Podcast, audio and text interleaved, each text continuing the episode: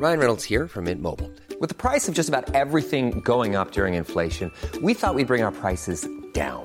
So to help us, we brought in a reverse auctioneer, which is apparently a thing.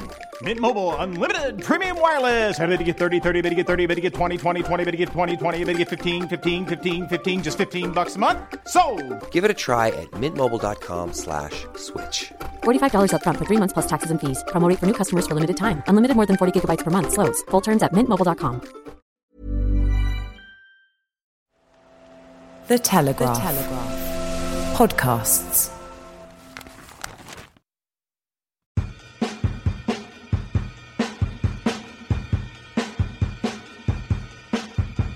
Who is your first style icon? Most of us start absorbing messages about fashion and style early, and those messages don't always come from magazines or the red carpet. They come from our families. You're listening to Fashion Unzipped. Thanks for joining us. I'm Emily Cronin. With me in the studio today are Charlie Gowans-Eglinton. Hi. And Bethan Holt. Hello. Later in today's episode, we'll talk about the style tips we received from our mothers, grandmothers, aunts, and other women in our lives. But first, wrapping up a bit of business from last week, RB3 has a name, everyone. We can now refer to the third royal baby as Prince Louis Arthur Charles. What do you make of the name? Well, um, a lot of people have kind of, uh, at face value, they took it as, um, you know, this very wonderful nod to Prince Charles and uh, to Prince Philip because they had this kind of mentor, Louis Mountbatten, and everyone was talking about how it was, you know, such a beautiful tribute to him. Quite confusing in a way as well because Prince George's um, name includes Louis, Prince William's name includes Louis, as does, I think, Prince Charles's quite complicated. But now, after extensive discussions in the office and various tweets and things, um, it seems it's actually a very trendy name. Yeah, it's it's definitely one that you could imagine shouted across a playground, you know, in the same sentence as Hugo, Oliver, Louis. Come and eat your dairy-free hummus, carrot stick, avocado snack. toast points under the yeah. tree.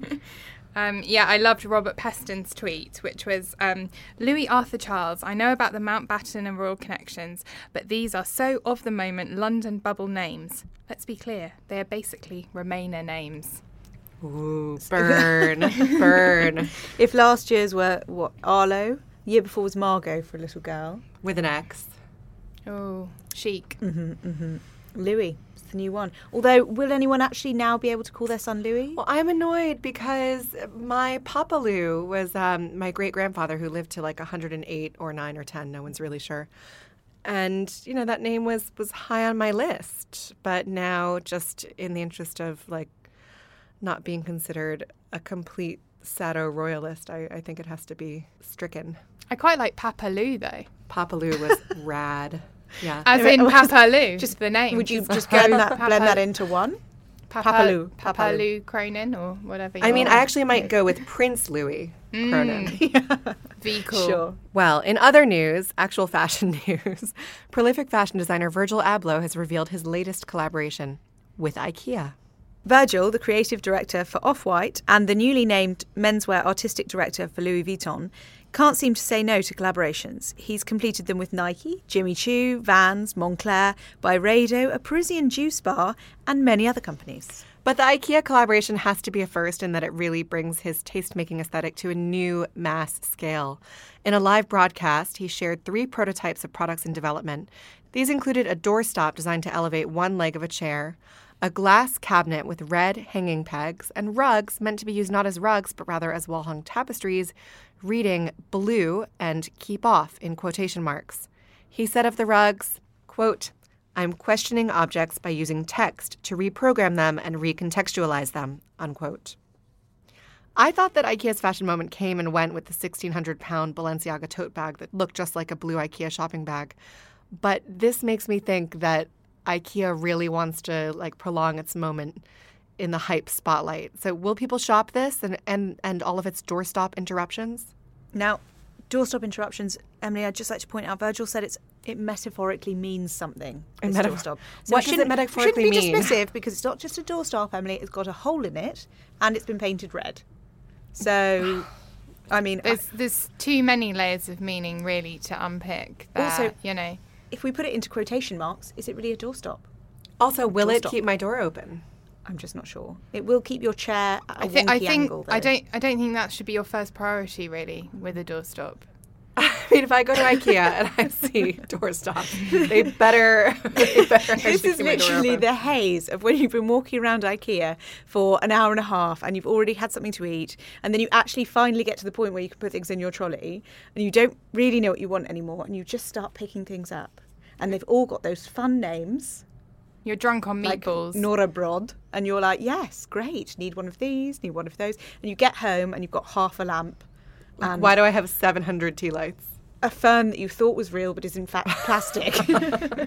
This is so pretentious, guys. I mean, I- when we think about when I think about IKEA, I think about um, domestics that like look like they could really end a marriage. You know, first of all, losing children and functionality at an affordable price. I do not think about you know metaphorically meaning something or like finding design statements from award-winning fashion designers, but it's I don't know. Do you think people will actually shop this, or will these be the, the kind of weird overflowing bins that you just give a wide berth when you're trying to get to the to the bedding department?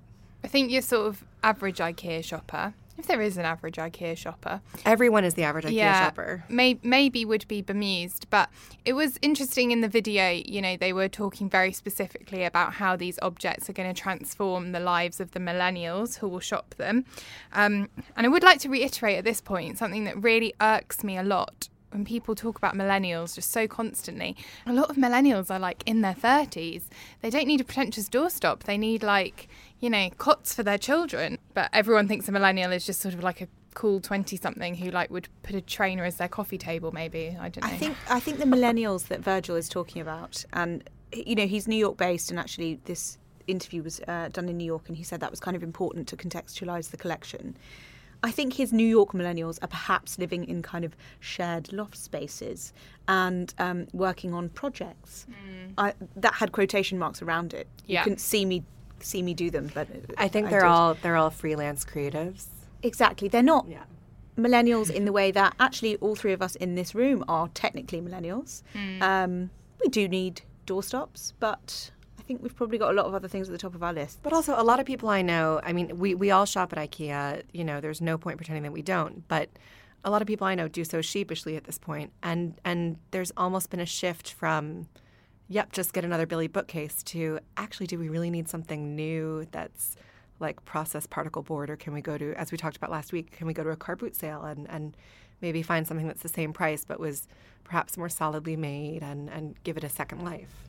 Although, didn't the Duchess of Cambridge, didn't she reveal that Prince George and Princess Charlotte have kind of IKEA furniture in their bedrooms? yeah, which could have been the moment that IKEA thought, right, we need to ring up the coolest man in the world to recoolify us right now. It's very relatable. Wait, but by recoolify, do you mean elevate anonymous designs to the status of artistic objects? Because that's what they're trying to do. Yes, mm-hmm. sorry, mm-hmm. Emily, that was mm-hmm. what I meant Get to it right, say. Bethan, come on. Yeah, took the words out of my mouth.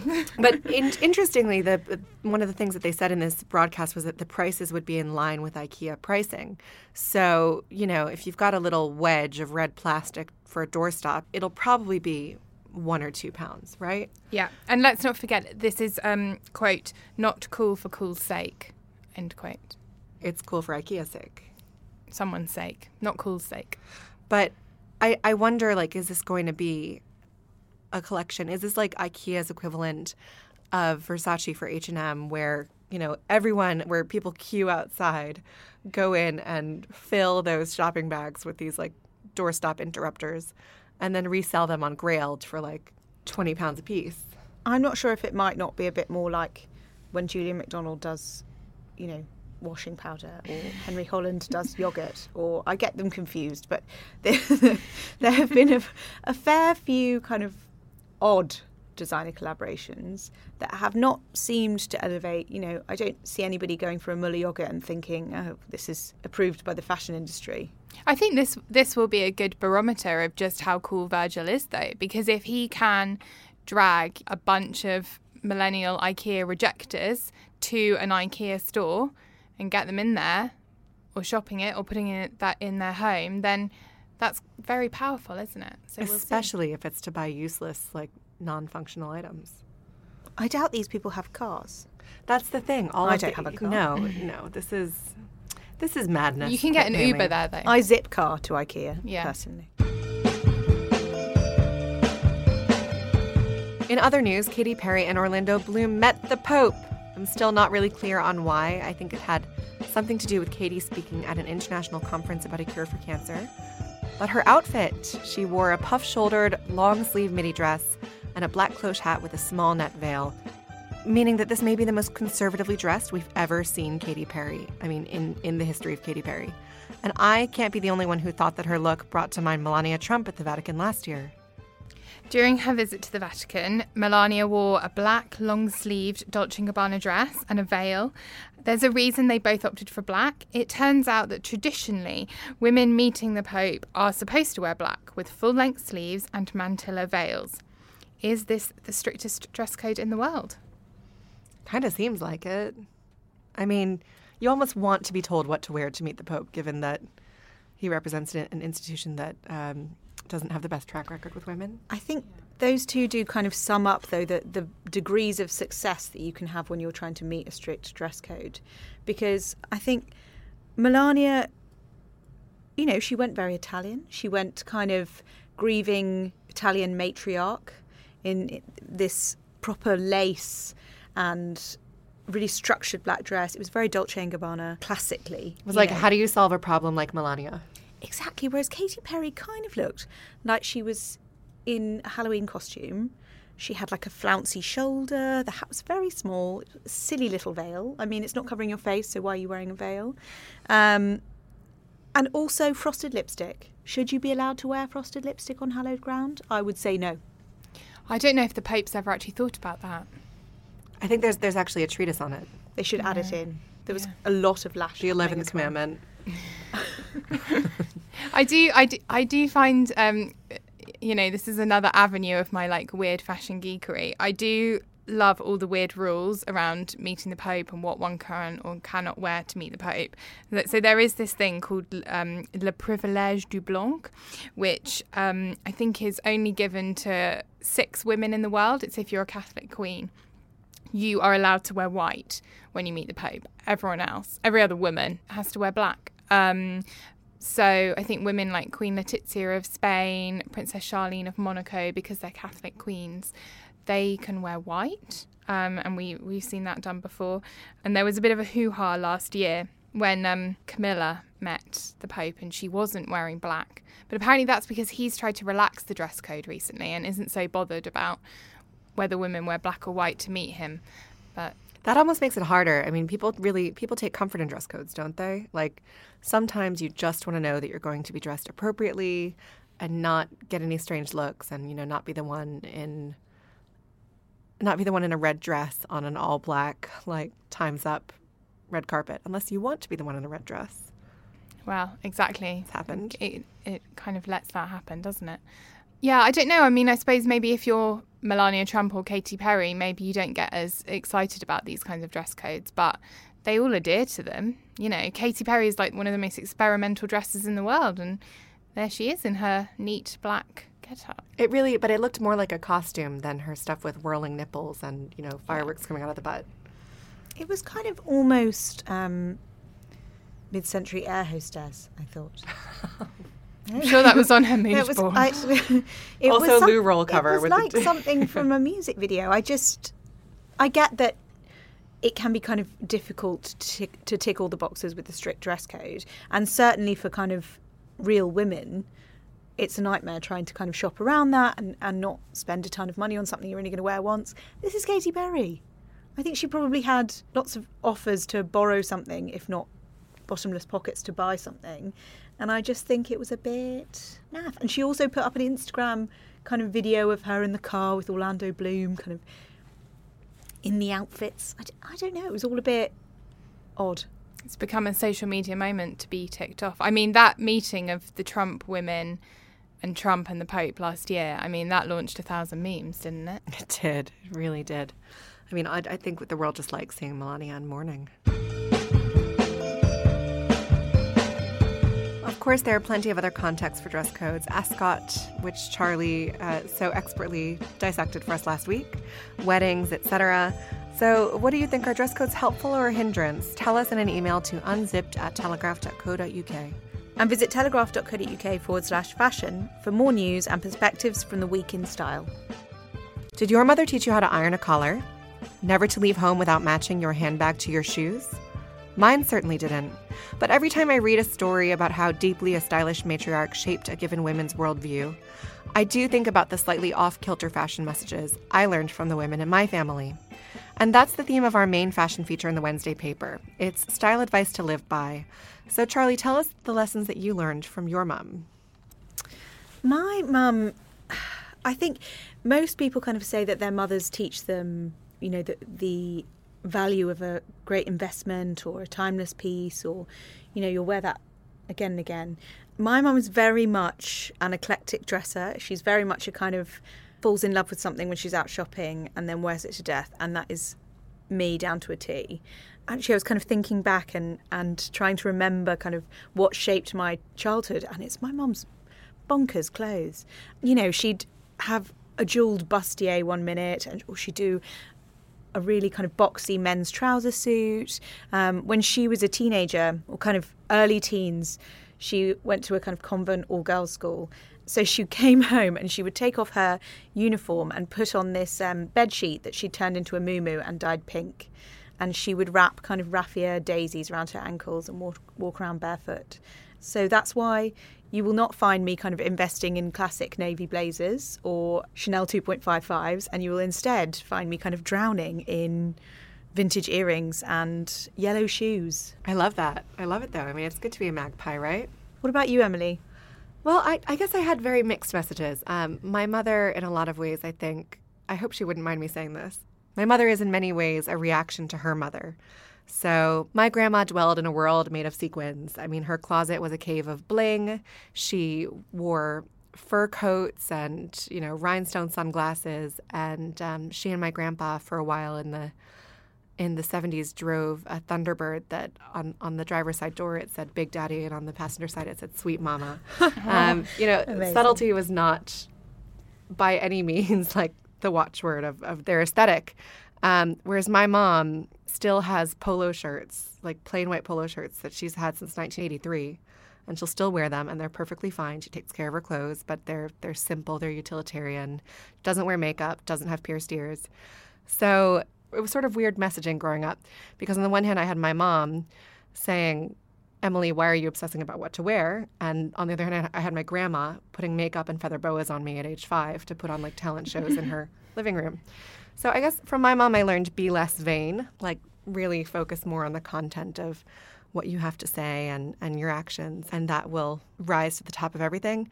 And from my grandma, I got enjoy clothes, enjoy fashion, don't apologize about it. It's really, it's okay to be seen to be enjoying your appearance and, and the way that you put things together. But then, actually, for this story, I ended up also remembering another woman in my family who um, taught me something about fashion, which was my Aunt Shari.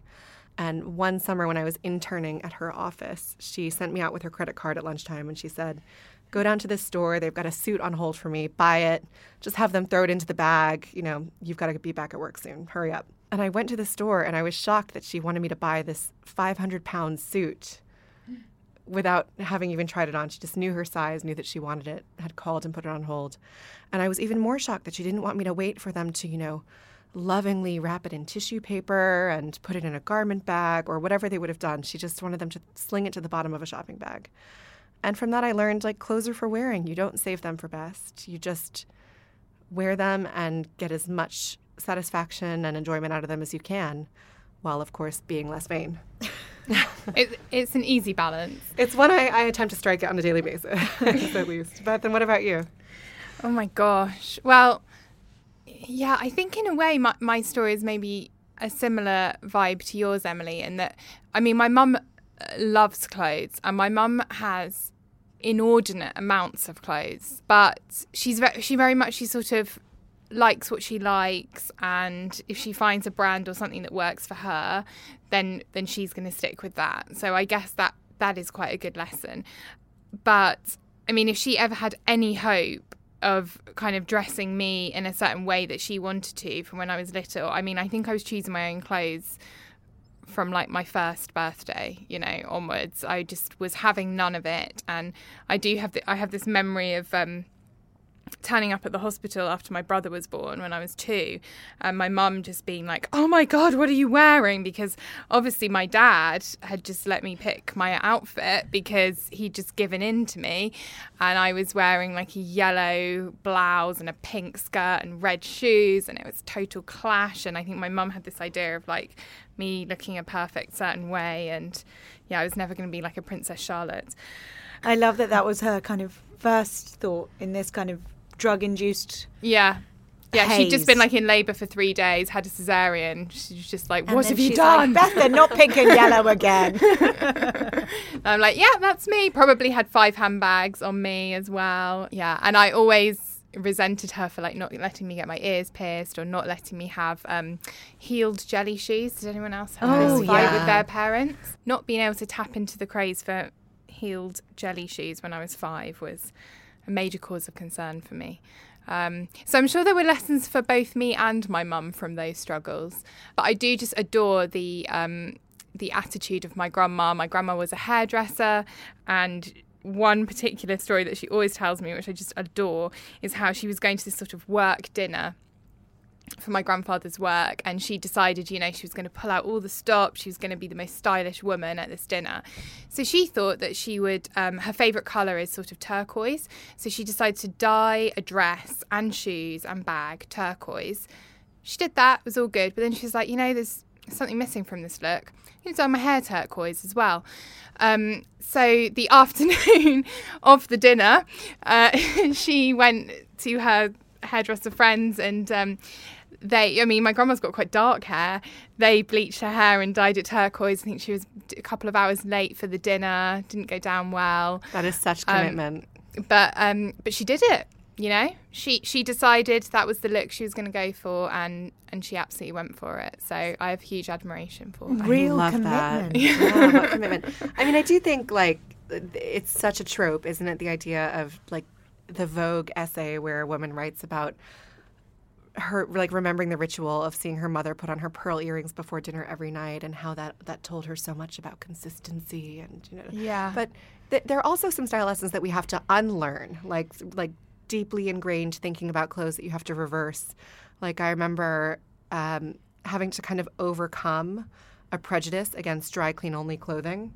Yeah once I was in a posi- position to buy a lot of my own clothes, and and I, you know, kept getting frustrated. I was like, what would mom say? You know, if I can't just throw it in the washing machine, I'm not going to spend all that money on it. But of course, most of my wardrobe now is dry clean only fabric.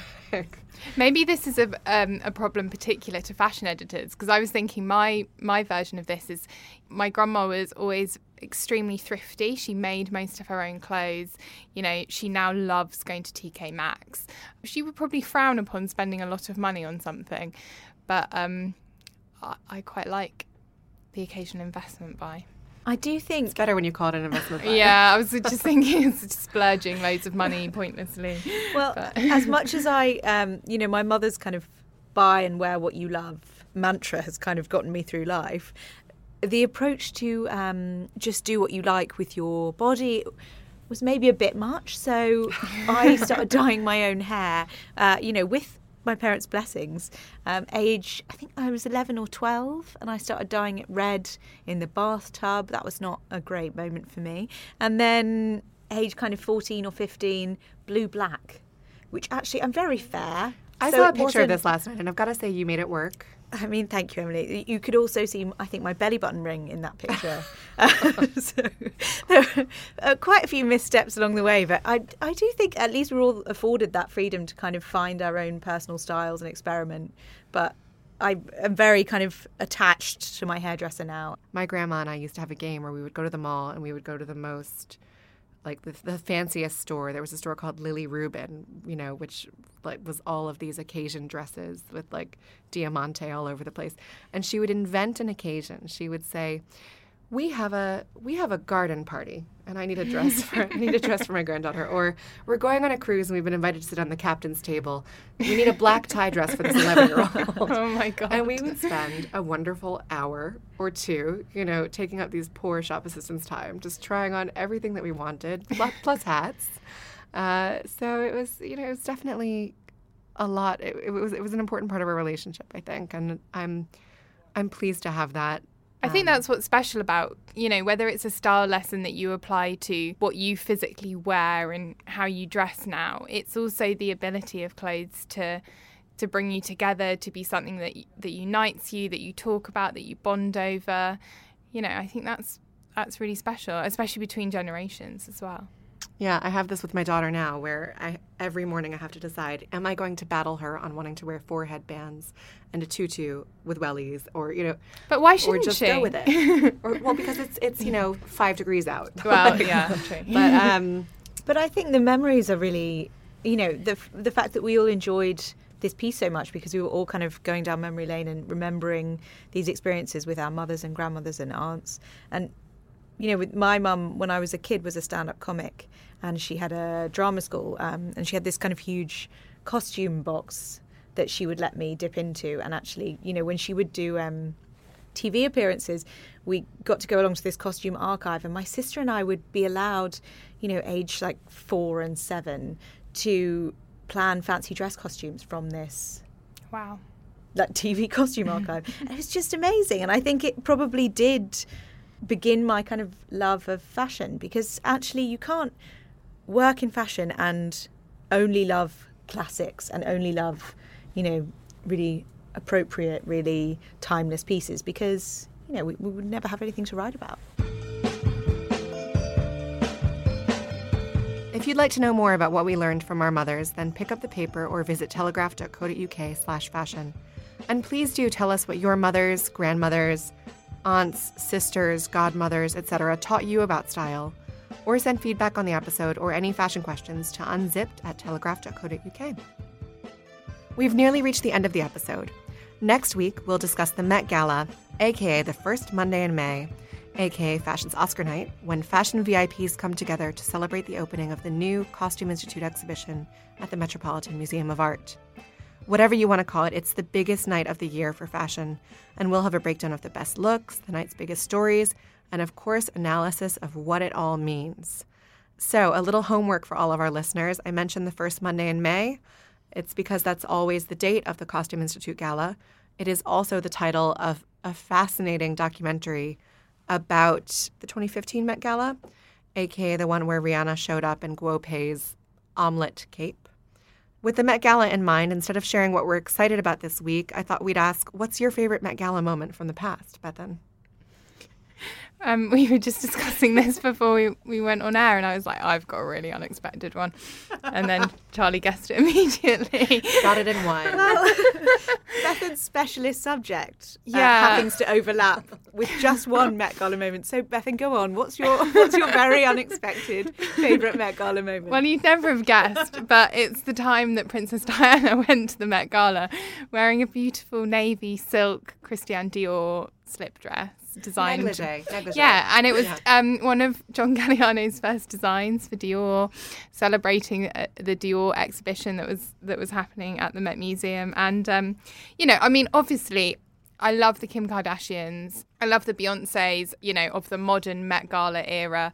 I mean, I just cannot talk enough about Kim Kardashian in that Givenchy rose print dress when she was pregnant. But I mean, that just has to be an original for me. But what I love about the Diana slip dress moment was that she she wore it in such a prissy way. Like it's it was effectively lingerie, right? Yeah. And she wore it with a with a pearl and sapphire choker that I think was was a companion to her engagement ring. Yeah, I mean, she was wearing like the crown jewels with a piece by, you know, the most rebellious designer or one of the most rebellious designers of his time. This was a, a princess who at once was going to be the Queen of England at some point, and she's there in a in a nightie out and about in New York. And she was on theme because there, it was the gala was celebrating the opening of the Dior exhibition. Exactly. So well paid, Diana. Yeah. Emily, what's yours? I've got a couple. I mean, it, it's quite obvious, but Beyonce, arriving half an hour after everyone else. She was the last person up the red carpet at the 2015 awards, and she showed up in this Givenchy dress gown that has become known and will forevermore be known as the naked dress. A piece of netting with some strategically placed embellishments and jewels, and she had a high Barbie ponytail, and she posed the hell out of those red carpet steps, um, and I loved her for it. But actually, I think my favorite, my favorite ever moment um, from the Met Gala is a little more obscure. It was from the year that the exhibition had a superhero theme. It was 2008, and it was Christina Ricci, also in Givenchy by Riccardo Tisci Haute Couture. Um, and it was this Wonder Woman inspired, like red satin bodysuit under pink tissue paper tulle. She just looked like the fiercest bride imaginable. It was kind of pulled down off the shoulders, Mhm. right? Oh, I'll, I'll make sure that I include a picture in the roundup on on the site. But um, yeah, that was a look to beat for sure. Mine is equally obscure, um, but no less fabulous. So, 2004, the theme was Dangerous Liaisons, and Amber Valletta came as Marie Antoinette. Oh, amazing. I need Yeah. say no more. Yeah. Um, there was With a powdered wig. Yeah, there was a there was a powdered wig. Um, she kind of a Mozart wig. It will perhaps conjure up exactly what this looked like. And she's in this amazing kind of corseted gown, and she looks absolutely fantastic. And I think in later years, some people have played a little fast and loose with the themes, and it has become a bit of an opportunity for you know after Beyonce wore that naked dress, naked dresses became a thing, and it was just who can wear the fewest crystals on their mesh bodysuit while still preserving kind of some semblance of modesty. And some of the themes you're just like, how how have you come as a nod to that in that kind of black slip That, dress? that was what was actually great about when Rihanna came in the in the omelette gown because it was actually by a Chinese couture designer. You know, everyone else had kind of maybe was wearing a bit of an orchid or a bit of red. You know, Or a dragon headdress. Sarah Jessica Parker, bad decision. Oh my gosh! Actually, there, there's a whole subsection for Sarah Jessica Parker's headwear, really, isn't And there? Madonna's. She Yeah. really works at her Met Gala looks, I think, for like a year in advance. Yeah. Yeah, yeah, at least Rihanna honoured the theme. exactly. At least you could look at it and be like, oh, of course, that was that year. Yeah. Um, that was China through the looking glass. There will be much more along these lines next week, so thank you for joining us, and do come back next week for another episode of Fashion Unzipped.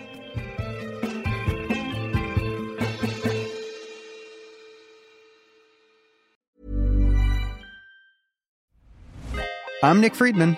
I'm Lee Alec Murray. And I'm Leah President, and this is Crunchyroll Presents The Anime Effect. We are a new show breaking down the anime news, views, and shows you care about each and every week. I can't think of a better studio to bring something like this to life. And Yeah, I agree.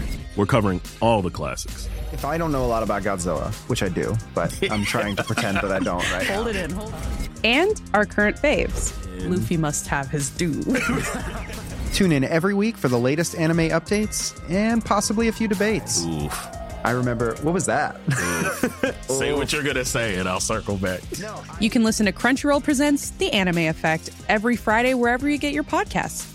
And watch full video episodes on Crunchyroll or the Crunchyroll YouTube channel.